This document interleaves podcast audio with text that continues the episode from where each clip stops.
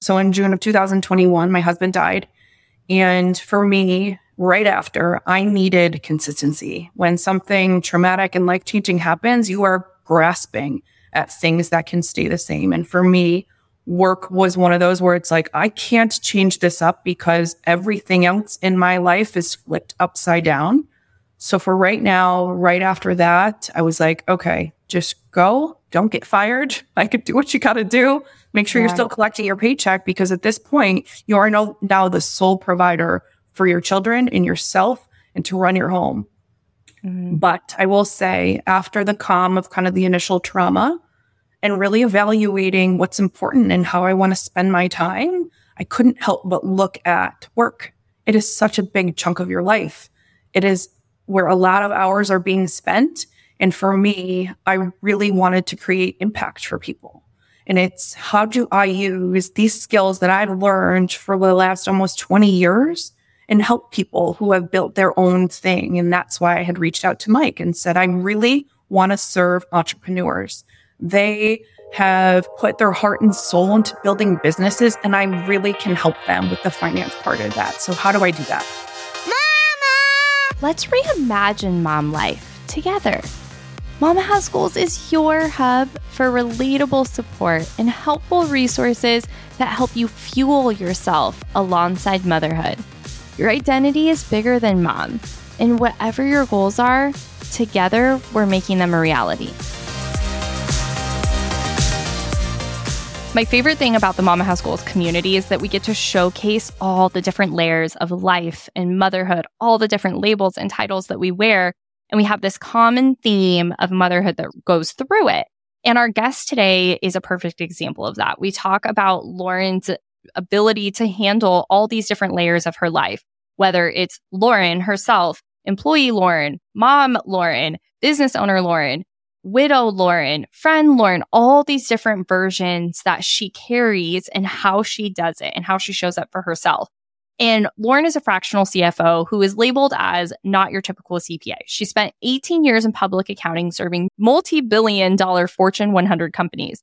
But in the aftermath of the loss of her husband, she rebuilt her life as a widowed single mother of two by starting her own fractional CFO services firm. So in this episode today, we talk about how has she navigated that? What are some ways that she shows up for herself regularly?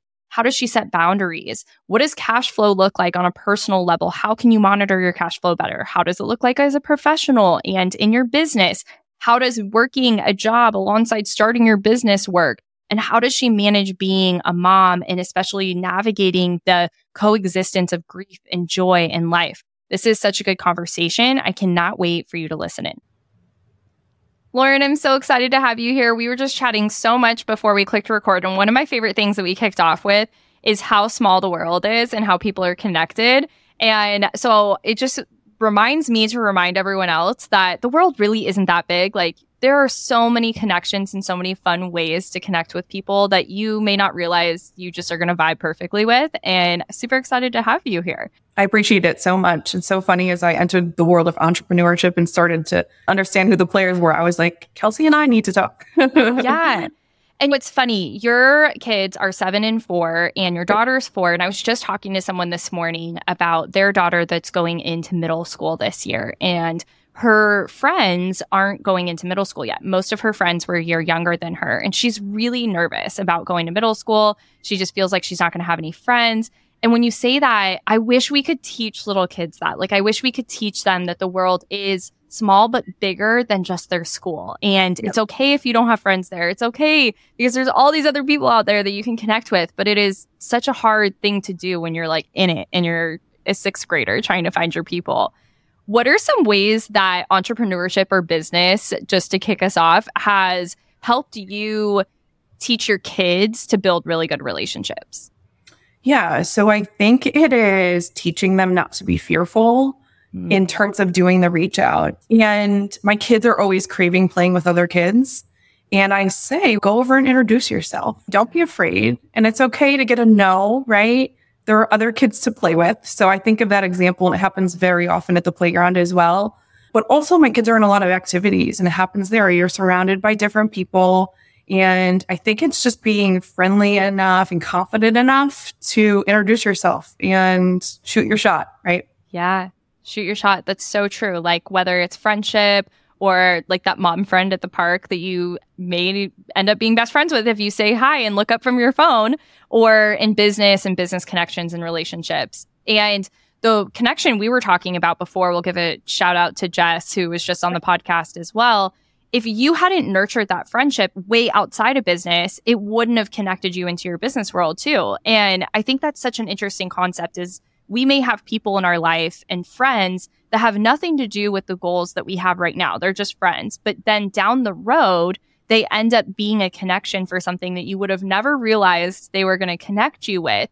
How else has that shown up for you, whether it was in your past career or entrepreneurship? Have you been surprised by connections that you never really thought you'd be pulling out of your pocket and then they end up being a connection down the road? Yeah, absolutely. And I will say specific to my relationship with Jess, I've always appreciated her journey and watching it, even when I was in a corporate role, nine to five, and not in entrepreneurship. So just watching Jess develop and go from being a teacher, because I've known Jess for 15, 20 years now, into the role that she has now. And even watching her husband, Mike, enter into the business has been something I have such an appreciation for. And I've always stayed connected. I was listening to her podcast even before, again, venturing into entrepreneurship. So I think I just had such an appreciation for what Jess was doing. I made sure to tell her that because I do think when you entrepreneurs are a very different breed, right? In terms of mindset and it starts to separate you a bit from people in your past. And I think just keeping that connection with Jess and show her, like, even though I'm not in the thick of doing what you're doing, I appreciate everything that you're putting out there and the success that you guys have had. So I think specific to her, I've always stayed connected in that manner. And that's why it's so funny now to come full circle of like, yeah, you know what? I think I want to do it too. And can you help me? I think as it relates to my past career, it's less about the meeting the connections, but more about the experiences that I've had with the people. And I say that really in having like the heart of a teacher as it relates to what I was spending my time doing in my job, right? So I worked for a public accounting firm for 18 years and I have coached hundreds of people on accounting topics, right? Coaching them through how to do their job and now to translate that into fractional CFO work, it is coaching entrepreneurs on those basics of accounting, right? So yeah, it's been a huge translation of the skill set and the experiences I've had with the people versus like specific folks kind of morphing into this new role of entrepreneurship. Yeah. And going back to, I love that you brought up just telling people that you appreciate them I was at an event this last weekend, and one of the speakers was talking about a story where she had someone pass her at a gas station, and she was just like, You look great today. And I think that we as people so often don't speak the gratitude or what we compliment, whatever it is that we see in people. And it's so important to do that. So you just reminded me too. We should say that stuff out loud. Hey, you're inspiring me, by the way. Thank you. And I love that you're showing up and doing this. So let's uh, go back. You were in accounting. You have served multi billion dollar Fortune 100 companies, but now you've transitioned to entrepreneurship. But what got you into accounting to start? Why did you choose that field? Yeah. So I started college actually, and I know I mentioned teaching. I, I thought I was going to be a high school Spanish teacher, honestly. I loved Spanish in high school, and that was the thing. Like, what subjects did you like? That's going to drive your major, right? So, uh-huh. I had ended up changing that fairly quickly, I think second semester. And someone asked, what other subjects did you like in high school? So math was the answer. I love figuring out the answers to the problems. So they said, well, why don't you try an accounting class? And I said, all right. I tried the entry level accounting and it clicked. I think, unfortunately, people think that accounting concepts can be complex. And I do think it is hard for people to understand debits and credits and how does this stuff all work, right? I think when you do understand it, you got to grip onto it and go with it. And that was mm-hmm. me. It was like, okay, I understand this. This feels pretty basic. And I really loved my instructor. So I was like, let's give it a shot. So I was taking extra classes to make sure I could still graduate on time because I was not a business major. I was pretty far behind from a year of being another major. Yeah. So I did that. Then I spent another year in graduate school because in order to get licensed as a CPA in certain states, you have to have 150 credit hours in college. So to spend an extra year to get that done. And then, yeah, coming out of college, I already had my job lined up in terms of an offer made, interviews had happened the spring before, and I was ready to go. So coming out of school, there was no uncertainty as to what my path was going to be. I had signed the agreement and I had my start date set. Yeah. And were you still in public accounting when you became a mom? Yes. What did that balance look like? Was that like a good job to have as a mom or was it hectic? Okay. yes, it was very hard. It is very hard. And candidly, I work for a, a company that has thousands of employees and only a certain amount of people are going to make partner. A certain amount of people mm-hmm. are going to make managing director. And it is hard to compete as a mom when I was responsible for daycare drop off and pickup with men, candidly, that had stay at home wives and could be at the office early and stay late. It's when you compare me versus their performance and what they can accomplish in those hours, I was just a bit behind. Yeah. Now, I will say, I did explore other opportunities within the big organization as a mom, knowing that. I said, okay, if I'm not pushing for the partner track, what other opportunities are there within this organization? And as a mom, that can help me juggle both mm-hmm. because I had my son back in 2016 and then I had my daughter in 2019. And here I am with two little ones looking to me, right, for caretaking. And I'm also trying to juggle this career, which I've committed so much time to over the last 15 years. What does that look like? I will say the firm does have a lot of good tools to make that happen. And I took a reduced schedule back in 2021 and I was working until three o'clock every day so I could pick my son up from school. So it was nice in terms of having the opportunity to shift the hours to what I really needed. But I'll say I was still craving something else from what I was working on. Yeah.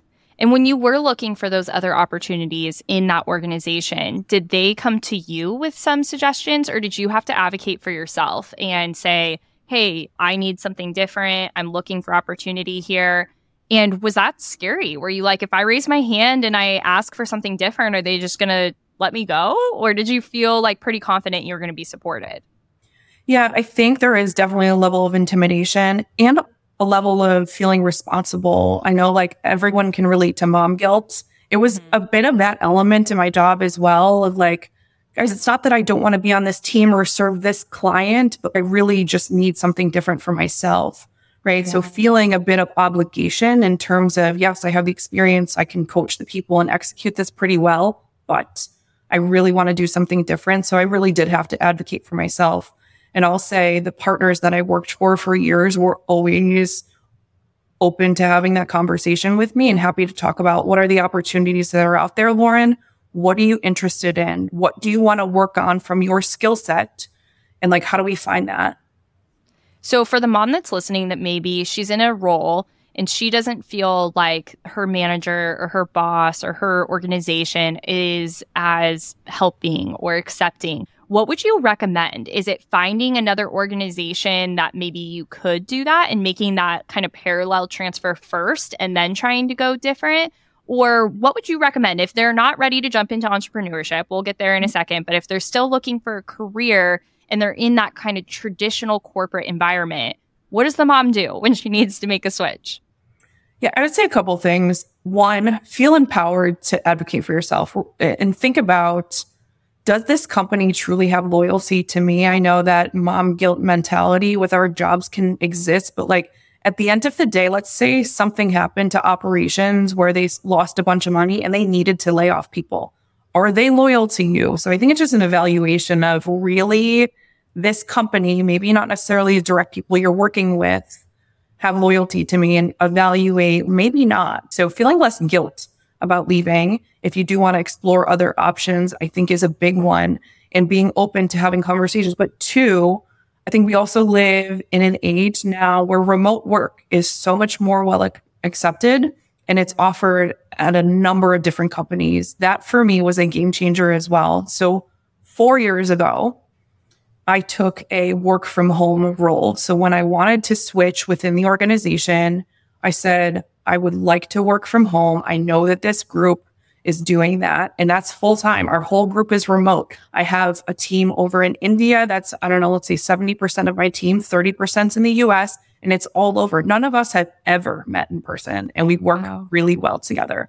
But that is a huge thing because for me, between meetings for five minutes, to go and throw the laundry in or have the groceries delivered while I'm in a meeting is huge because mm-hmm. then I'm not overwhelmed after my work hours to be able to execute everything I have to do at home. So I think just looking for alternative opportunities versus like having to go to the office five days a week, I think it's just an antiquated idea and there are a lot of opportunities out there.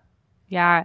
I agree that working at home can be such a game changer, but I have noticed this one thing with me where when you're a mom, and you're working at home and you're momming at home and you're like never leaving that area that's now your job in every title that you carry how do you allow yourself to not feel overwhelmed like in your house with all of that? How do you get yourself to like get out or find peace in your house?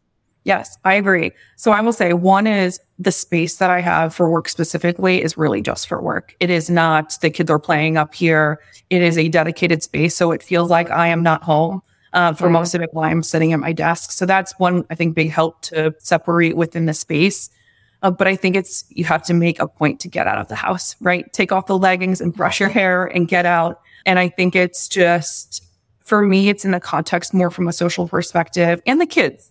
As your kids get older, right, and they're in activities, right? I'm going to pick them up from school every day. We're taking a walk to the park, play dates, sports, all of that stuff forces me out for sure. So I would just say keep the balance. And then honestly, you could work outside of the house if you really wanted to. Even yeah. if I went to Starbucks for the afternoon for a couple hours just because I need a change of scenery, I would absolutely do that. Yeah, I think that's totally the same. Sometimes I'll even just take my computer or my phone outside and go through emails, like sitting on my patio but I have to make a conscious effort. Like I have to be like, okay, wait, you need to relocate for a little bit. And I think it's really important. Okay, so you went from public accounting, you found a different shift in that same organization, but you ended up starting your own firm. So walk us through that transition. Yeah. So for me, from a work perspective, I really, uh, I know this is going to sound terrible, but I would tell people, I'm like, I feel like my job is sucking the soul out of me. Like mm-hmm. the things I am spending time on just don't feel satisfying. Sure, the flexibility is great. The pay is great. The trajectory to get promoted and the flexibility, all of the things. What I, something else was missing. And I will say a huge trigger for me was the loss of my husband. So in June of 2021, my husband died. And for me, right after, I needed consistency. When something traumatic and life changing happens, you are grasping at things that can stay the same. And for me, work was one of those where it's like, I can't change this up because everything else in my life is flipped upside down. So for right now, right after that, I was like, okay, just go. Don't get fired. I could do what you got to do. Make sure yeah. you're still collecting your paycheck because at this point, you are no, now the sole provider for your children and yourself and to run your home. Mm-hmm. But I will say, after the calm of kind of the initial trauma, and really evaluating what's important and how I want to spend my time, I couldn't help but look at work. It is such a big chunk of your life. It is where a lot of hours are being spent. And for me, I really wanted to create impact for people. And it's how do I use these skills that I've learned for the last almost 20 years and help people who have built their own thing. And that's why I had reached out to Mike and said, I really want to serve entrepreneurs. They have put their heart and soul into building businesses and I really can help them with the finance part of that. So how do I do that? Yeah. And so you have this strategic background, this accounting background, this money background. And so you reached out to a connection to get support in launching that. But what was some of the messy middle of being like, okay, yeah. now I have to actually be a business owner and own my firm? What are some of the things that made it really challenging and some of the surprises that you were like, yes, this is what I was meant to always do? Yeah. So I think it's just the multitasking that's tough at the beginning, right? Building your business while still working full time, being a mom and a solo mom at that, right? is really tough in terms of trying to juggle it all. And I think it was just appreciating that this is temporary. Like this building part is going to be done at some point in time and we can let go of the old job. And I think being able to identify where the priorities are and not get too burnt out was was tough. A lot of late nights. If I put the kids to bed at 8:30 and then I'm on the computer till 12, 30, 1 o'clock at night, just working on my business, right? Outside of my work hours. So it was really a lot of kind of late nights trying to get infrastructure, trying to make sure I can serve clients a good way because I didn't want to have fast it, right? I wanted to make sure that I did it well and that I was organized and ready to take the leap. Yeah. And are you fully self employed now or are you still in the transition? Still in transition. yeah. But I think it's really great, right? Because that could happen. I remember when I started my business, I was like, so what if it takes 10 years, right? So what if it takes 10 years for you to step into that? And maybe that's not even the goal, right? I think it is your goal, but sometimes maybe it's not the goal. Maybe the goal is to just have this outlet and this extra income coming from a different place. But there's nothing wrong with the transition. And I think sometimes you see these people on social media and they make it seem like you have to jump from your job so quickly. And there's really this beautiful overlay in doing both. What are some ways that you've seen yourself perform better in your job now becoming an entrepreneur and vice versa? Ways that your job support your entrepreneurship role? because sometimes I know when I was still in my job, I was like, oh, I get to learn this over here and apply it here. And it was really this great mesh. Yeah. And I'll say I definitely appreciate the path between the two, right? The juggling of both.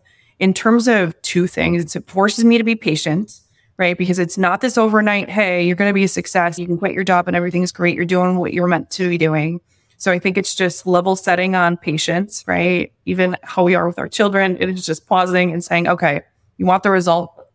The process is, is going to take time.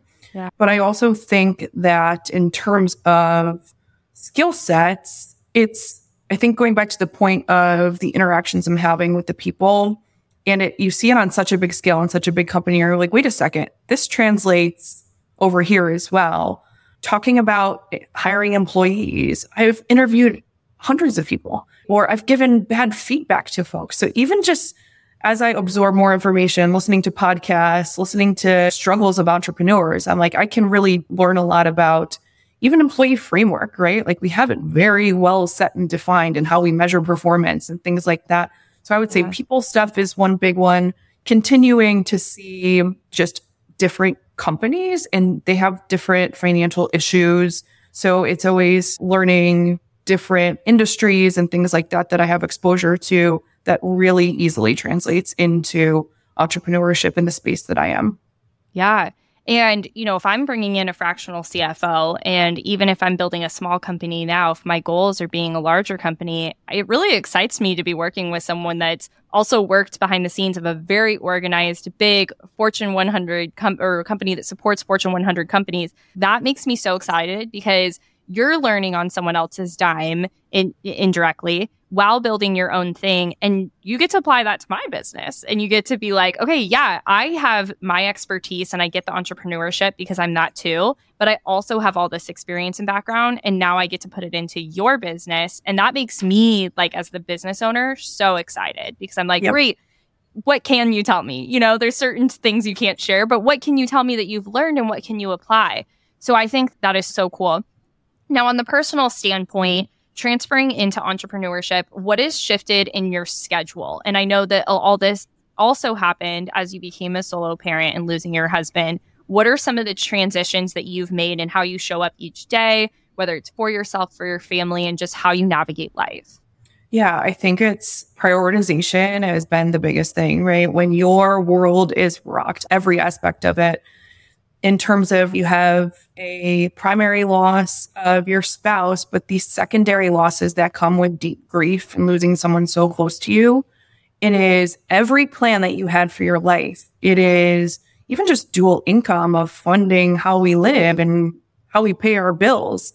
It is every decision. It is everything that changes. You can't help but evaluate how you want to spend your life. I lost him unexpectedly. So it's one of those things where he was here one day and gone the next. and just level setting on the fact that can happen at any mm-hmm. point in time. How do I want to spend my time? Who is it with? And what do I want to be doing? And the answer undoubtedly was the kids, right? I need to spend more time with them. One, because they are grieving. They are experiencing half of their world being gone in an instant. And then two, just I want to spend time with them, right? Like they're only little ones and I want to be with them. I want to spend my time laughing on the swing set and taking walks and going to the beach, not in front of my computer working the job that I feel like I'm putting up with just in order to pay the bills. What does that tactically look like? Because I think so many moms can resonate with that, right? And the fact of the matter is, whether you're a sole parent or not, when you have to work and you have to provide or you have commitments, you can't maybe spend as much time with your kids as you want to. And on the flip side of that, maybe it's not even that you have to go to work, but for your mental state or your mental well being, you have to take time away from your kids too. How do you actually build your days to be like, okay, I'm checking the box of mom, I'm spending time with the kids because, yeah, those moments are precious, but also I have these commitments. I have hours I have to be away. How do you balance that? Yeah, so it's a few things. First, I would say uh, queen of the calendar. Everything personal goes in the calendar first. It is everything from therapy for me on Friday mornings to church on Sunday to anything in between. I have time carved out for myself for specific things. I know everyone raves about their morning routine, but that's big for me is starting the day. I wake up, I pray, I work out. It just gives me an opportunity to start the day in quiet before the chaos starts because I know it's going to be between work and kids and drop off and all this. So I think it's just making sure to calendar everything and it's non negotiable. So it is, hey, can you move this block of time in your calendar? Pretty often the answer is no. So I would say that's the second point is I have no reservations about saying no. Doesn't mean it's no, never but it's no, can we make this time work? Right. I can't move these things. They are non negotiables. So it's just feeling empowered to say no. I think a lot of people struggle with. Yeah. And I think it's just letting go of owing anybody anything and just understanding like these are important because as a mom, as an employee, I have to show up for myself first before I can do anybody any mm-hmm. good because as much as I want to be there with the kids, if I feel like I'm having a griefy day and I need time to myself, I am not going to be pleasant to be around. Or if I didn't wake up and ride my Peloton for even just a half an hour before the kids wake up, I feel it in the afternoon. I'm like, I am irritable. Like I can tell the impact of not allowing myself the time that I need because even with the grief, that's a big change. And that's something I have to be very self aware of in order to make sure that I'm addressing it for myself. Yeah. And I want to unpack that more because everyone that has gone through grief, I, especially to that extent, it's something you're going to deal with daily. What are some ways that you keep this kind of teeter totter of grief and joy in your life and find place for both to be able to hold both, acknowledge both, fully feel the emotions of both while moving forward?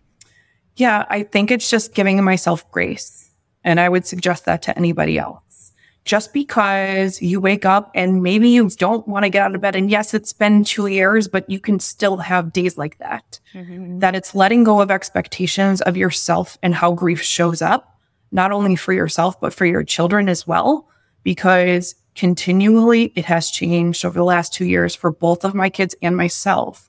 And it comes in unexpected ways. So it is letting go of expectations that, hey, a lot of people measure that one year mark. Like it doesn't magically go away. We didn't just get through all the firsts of birthdays and holidays and now we're fine. It is going to come up throughout our lives. And to be honest, I want it to because grief really is an expression of how much you love that person you lost. And I want my kids to continually understand who their father was and things that remind me of him if we're out. And that may trigger some grief for them, but I really want to make sure the conversation is open for the kids and for myself to be able to talk about things that happened, right, with their dad before he died. So I think it is at first the joy creeps in and it creates some guilt, candidly. It is oh my God, we're laughing for the first time or we're enjoying a vacation. And it feels overwhelming to experience like such a wide range of emotions and the joyful moments. Sometimes it feels unfair, but can be overshadowed a little by the grief because you're like, oh my God, we're having such a great time, but he's not here for it. And I actually, this past winter, I surprised my kids with a trip to Disney right after Christmas. And we were having such an amazing day. My son loves Star Wars. So we were at Hollywood Studios doing all the things. And at the end of the day, he looked at me and he said, Mom, dad would have loved it. And he had such a breakdown. Right. So it was just like such an example of you could have the most amazing day as a kid, even at six years old. And then it hits you hard that your dad's not there. Right. So we think it's just understanding it's going to come. It's okay to laugh. It's okay to continue on with life. We have to put one foot in front of the other. And these kids have forced me to do that day after day. Yeah. Gosh. And when you're in a moment like that, what are the support, the resources, the tools that you've acquired to be able to hold him in that moment, to be able to hold your son and, and respond in a way that, that you're able to? Yeah, I think I tried from the beginning to let them see my vulnerability. There were bad days. There were days I was really griefy. There are still days where I could be crying in the car because song came on that reminds me of him. But I let them see that it's okay to be sad because we lost something really big, guys. And it's okay to ask for help if we are having sad days. So I think letting them see that without letting them be responsible for my grief, I think there is a fine line because there's too much of this sobbing, not getting out of bed that happens. The kids are going to be afraid to let you get upset because they see the impact it has. So I think you have to be careful on how much of your grief you do expose your kids to. And for me, thankfully, I have other outlets to do that. I go to therapy. We have a family grief group we go to, and I have a big network of young widows. I hate to say that the community is as big as it is, but it really is. And to have others to talk to, I don't have to bring my grief to the table for the kids all the time, but I let them see the vulnerability. So I think it sets the example for them. It's okay to cry. And like literally, I just scoop him up. I hug him. I let him cry it out. And I say, what made you think of that? Tell me, what would you do with daddy if he were here? What do you think his favorite parts are? So I encourage conversation about him, about what he would want to be doing with him. People are very uncomfortable with grief and with kids as well, right? The first thing you want to do is change the subject. And that's not fair to them. I think it diminishes the grief and it doesn't give them a safe space to really talk about it. So I try to encourage as much conversation as we can in terms of what made you sad and what do you think it would be like if you were here, just so they have an outlet to be able to express those feelings in a safe way. Yeah. What are some things that you wish other parents could communicate to their kids to help support your kids in knowing every family looks different, right? So as my kids go to school, are there conversations that you wish that parents had with their kids to say, hey, you know, not everybody's daddy is here. Not everybody's daddy is home. Are there some ways that you've talked to that to your kids or wish other people did? Yeah, I think just encouraging them that it's okay to ask questions I will say it's more the parents when they observe other kids asking mine about it. Cause my kids are very matter of fact of, yeah, my dad's dead. Like they are just at an age where it's black and white. This is what it is. And parents almost cringe when their kid asks, when did he die? What did he look like? If they ask additional questions and encourage a conversation, which I love happening, parents like get uncomfortable thinking, oh my God, you're going to make this kid upset or that's so awkward, right? let them ask questions. It's okay. They can talk about my husband with my children. They can ask questions. And if it's a question they have for me, I'm happy to answer it too. It's not uncomfortable. Every question you can imagine has come from the kids' basic understanding of what happens when you die, right? Everything in between. So, yeah. One of the things we were talking about before we clicked record was boundaries and how you've set some really good boundaries. And that just kind of reminds me there's this fine line between like, yep, we're open, we want to talk about it, and setting boundaries, whether it's in life, in business, conversations, whatever it is. What are some boundaries that you do have set or that have worked well for you to be able to navigate any of those areas of your life, whether it's the loss or business, career, your life? what are some things that you make sure to set? I, I know you talked about your calendar, but maybe in addition to that. Yeah, calendar is huge, but I think it's also outsourcing help. Mm-hmm. And I know you're a proponent of some of these things. It's simple things, having cleaning ladies. It is identifying whether it's in business or at home, like the $15 an hour tasks and asking for help on those and outsourcing that, having the groceries delivered, taking conveniences that are going to go a long way for me is a big one. And similar in business, right? Um, if I'm spending time on things that I can outsource pretty cheaply, then I'm going to do it. So I'd say that's one. And maybe the other thing is just letting go of the perfectionism. So it's, it can be messy. It can be hard. So I think that's more of a mindset thing, but I think it's just level setting on expectations that you might have the best well intentions with like your calendar, but things change and being flexible on that and communicating is mm-hmm. huge. So it's, Hey, Kelsey, we were supposed to record the podcast today, but one of my kids got sick, right? These yeah. things happen, but I think it's about the way that you message it and it's about the way that you handle it in terms of alternatives. That's a big one as well. So clear communication has been such a game changer on what my boundaries are and holding firm to that. So I think it's keeping myself accountable and determining like what's flexible and what's not. Yeah, I love that.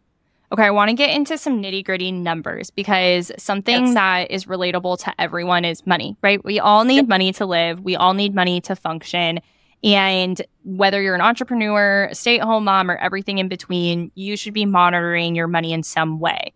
And I know you talk a lot about monitoring cash flow. And I actually had this situation in my business recently where one of the ways that I bring in revenue, the actual way that it's charged failed. And I didn't realize right away. And I totally kicked myself as a business owner. I was like, how are you not monitoring that? How are you not monitoring the cash flow coming in? And it's fine. I can fix it, but it's something I probably should have caught sooner. So I would love for you to talk about monitoring your cash flow, some mistakes that you see business owners make, or just people in their own life, because we all have to bring money in to live, right? So talk to me about money, mistakes, wins, all the things.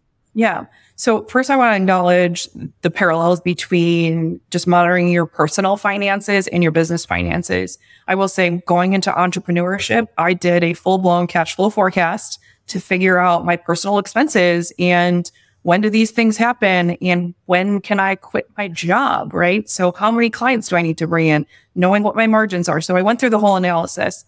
And I will say one of the things too that's been nice is to help some widows with that process as well, mm-hmm. because there is an evaluation of whether or not you need to make some bigger life decisions. Do I need to move? Right. So just helping some others in the widow community has been really satisfying in terms of figuring out the, the personal stuff, but it translates exactly into the business world. I think people don't necessarily understand how important cash flows are. And most small businesses fail because of bad cash flow decisions. And the statistics say 70% of small businesses fail in the first 10 years and 83% of that is due to bad cash flow decisions. Wow. I would say let go of not knowing and being shameful or embarrassed or fearful to ask for help. I understand not everybody took that traditional path that I did and spent five years in college learning accounting and worked to get a CPA license and spend 20 years at a public accounting firm understanding this stuff inside and out. It's okay. Everybody's path to entrepreneurship was not the accounting route. And it's all right for you to say, I need help. So that's the first thing I would say is don't be embarrassed to take the first step because not knowing where you stand from a financial standpoint is really a disservice. And I would say regularly, right? This isn't, Hey, it's the end of the year. I need to do my taxes. It is, I'm doing regular bookkeeping. I am looking at my financials monthly, quarterly, whatever the frequency is that you need and is meaningful in your business. It might be weekly and really looking at the cash flow. And I'll explain what the cash flow is. It is a forecast of how much cash you are going to have for a set period of time. So you start with your balance. As of today, you log in, you look at your balance at Citizens and you plug it into the template and you evaluate what your cash inflows are and your cash outflows. You're going to look at timing to your point, Kelsey, right? Like when the money is coming in the door versus like when I made a sale, right? Your accounts receivable yeah. has to be evaluated from a timing perspective. But you can see over time what that ending cash balance looks like and say, okay, am I comfortable enough to make decisions in my business? I'll give an example of what we see a lot. I want to hire somebody. I want to spend less time working on these things. And here's the person I think I need. It's going to take me 60 days to onboard them. Here's how much I'm thinking of paying them. Can I afford it?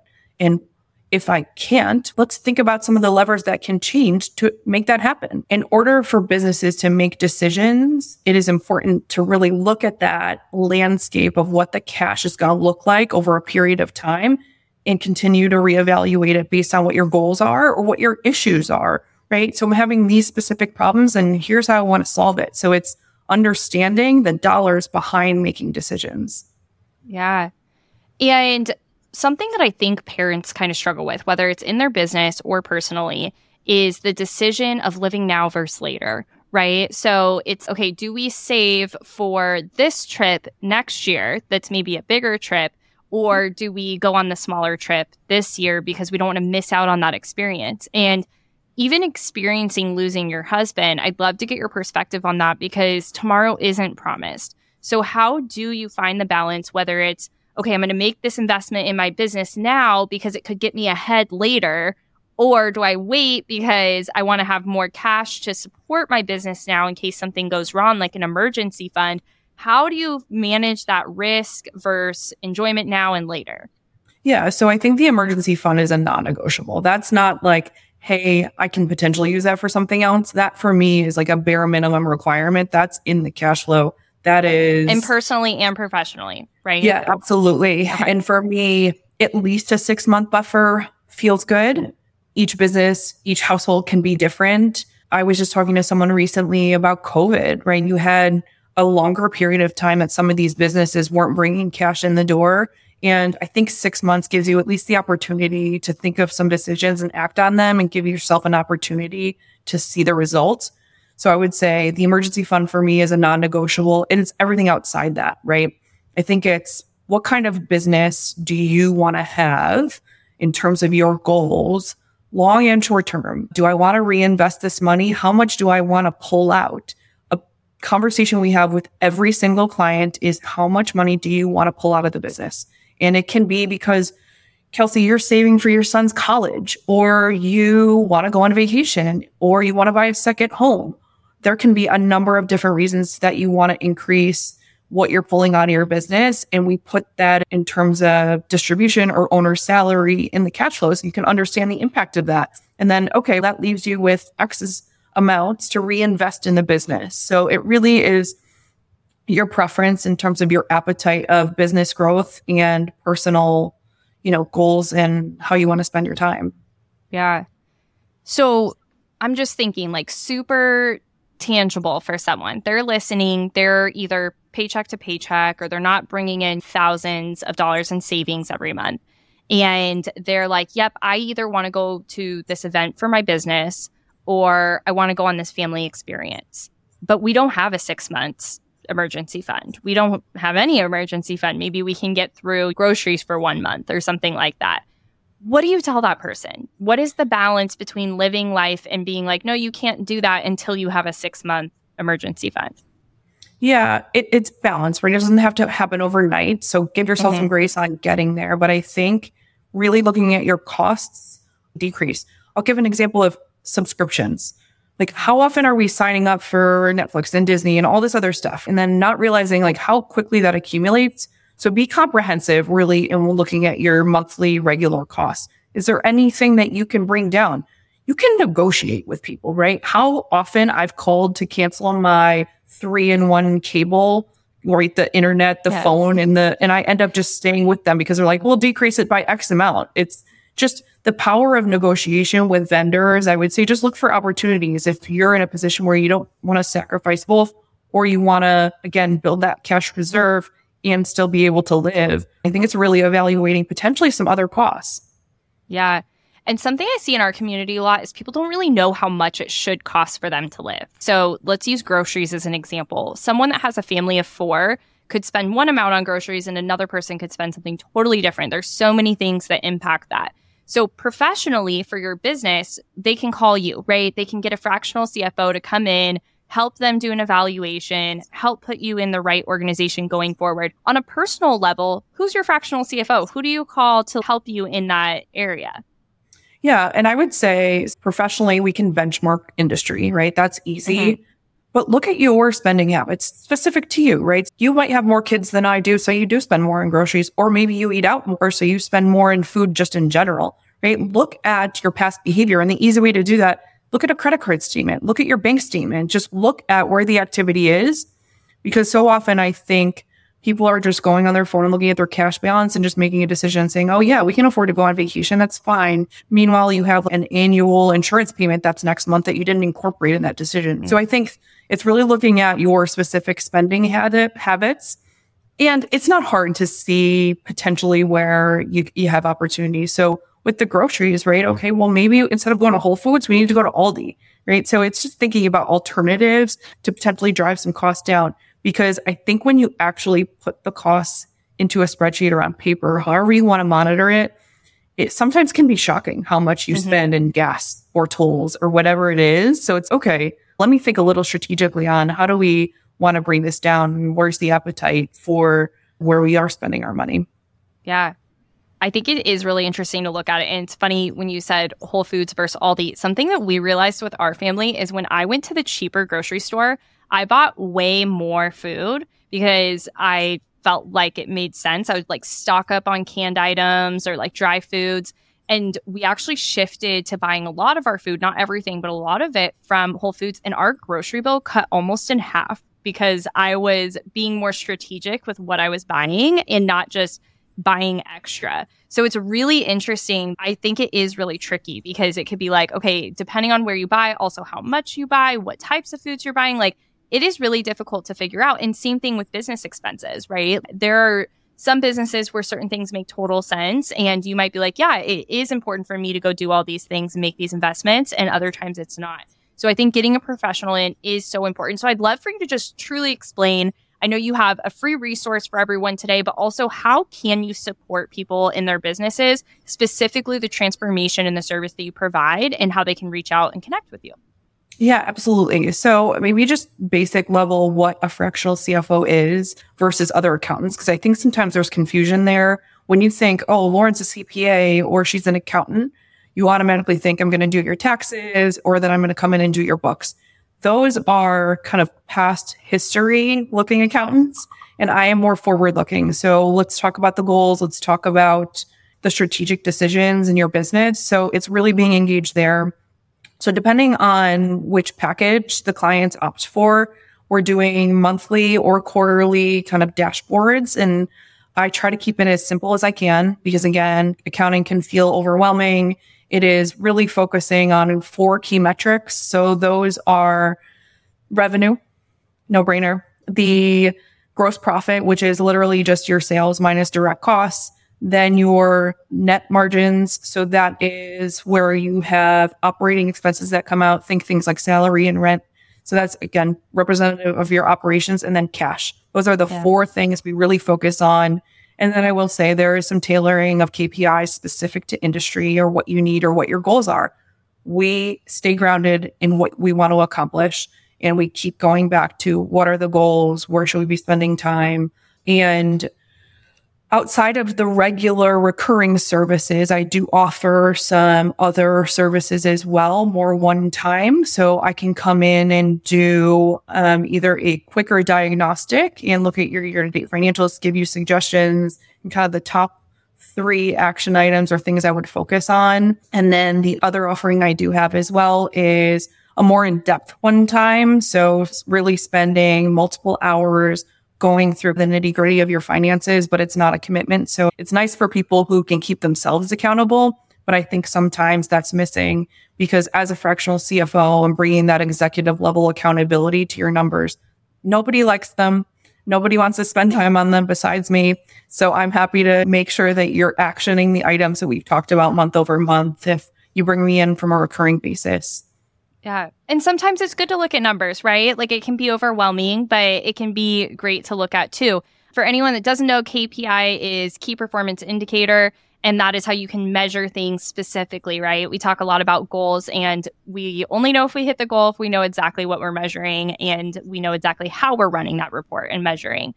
And then talk to me a little bit about the free cash flow template that we're going to link below.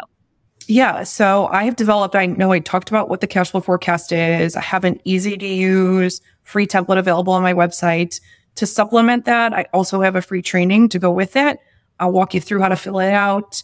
It'll be quick and easy. I swear it's simple. And if there's any questions, I'm always happy to answer DMs as people download that. Um, I would say, even if you're not an entrepreneur, you can use it personally. I have, like I said, developed what that cash flow forecast look like so I could make some decisions with uh, my home life as well. Oh, I love that. Okay, final question for you today. I, I lied. I have two. What is one thing that people could implement with their children today to create good cash flow and money conversations? Yeah, start early with them understanding the value of money. I think so easily kids are just given what they want. Sometimes that is a function of an impatient parent needing just, okay, yes, I don't want to fight with them about it. But it's them really understanding that things do cost money and appreciating that. The other thing that we've started doing here at home, which I think has gone a long way, and it's building confidence, but giving them an appreciation for the money aspect as well as chores and even just little things, right? Not the cleaning up after yourself. That's a general expectation, but the stuff beyond, right? Emptying the dishwasher, taking out the trash, right? So throwing them a little bit of money based on some things that they're doing just from a work ethic perspective, I think goes a long way. Mm, I love that. And I love that you clarify it's not just cleaning up after yourself, it's helping the household as a whole. Okay, final question. What is something you're super excited about right now? A goal that you have, something that you're pursuing? Yes. So, one of my dreams in the next, I'll call it 12 months, I would love to homeschool my children. I love that. So exciting. And we are definitely going to have to have you come back. We're going to get an update on that. And we're going to have an update talking about dating post losing your husband because we didn't have time for that today. So we're going to have a part two because we're going to need to chat about that. But if you need support on that right now, go shoot Lauren a message. Lauren, where can we find you on Instagram? All the different places. Yes. So my Instagram handle is Lauren Furtado CFO, and there are underscores separating that. Amazing. Thank you so much for being here. Can't wait to have you back. Awesome. Thank you so much. Sometimes the smallest act of love is all a mom needs to feel reinvigorated. If you can relate to that, I'd feel so supported by your five star rating and written review. Take a moment and let me know what you thought about this episode.